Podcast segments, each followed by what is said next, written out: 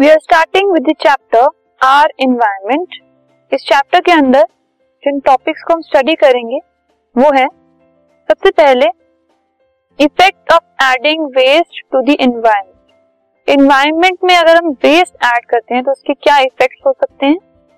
Second ecosystem क्या है और उसके कंपोनेंट्स क्या है? फ़ूड चेन क्या होती है? ट्रॉपिक लेवल्स क्या होते हैं? ये सब देखेंगे हम।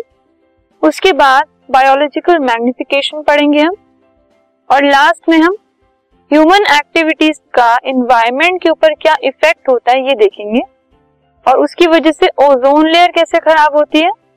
और जो हम गार्बेज प्रोड्यूस करते हैं, उसको मैनेज कैसे किया जाता है, ये हम स्टडी करेंगे एंड में। This podcast is brought you by Hubhopper शिक्षा अभियान अगर आपको ये पॉडकास्ट पसंद आया तो प्लीज़ लाइक शेयर और सब्सक्राइब करें और वीडियो क्लासेस के लिए शिक्षा अभियान के यूट्यूब चैनल पर जाएँ।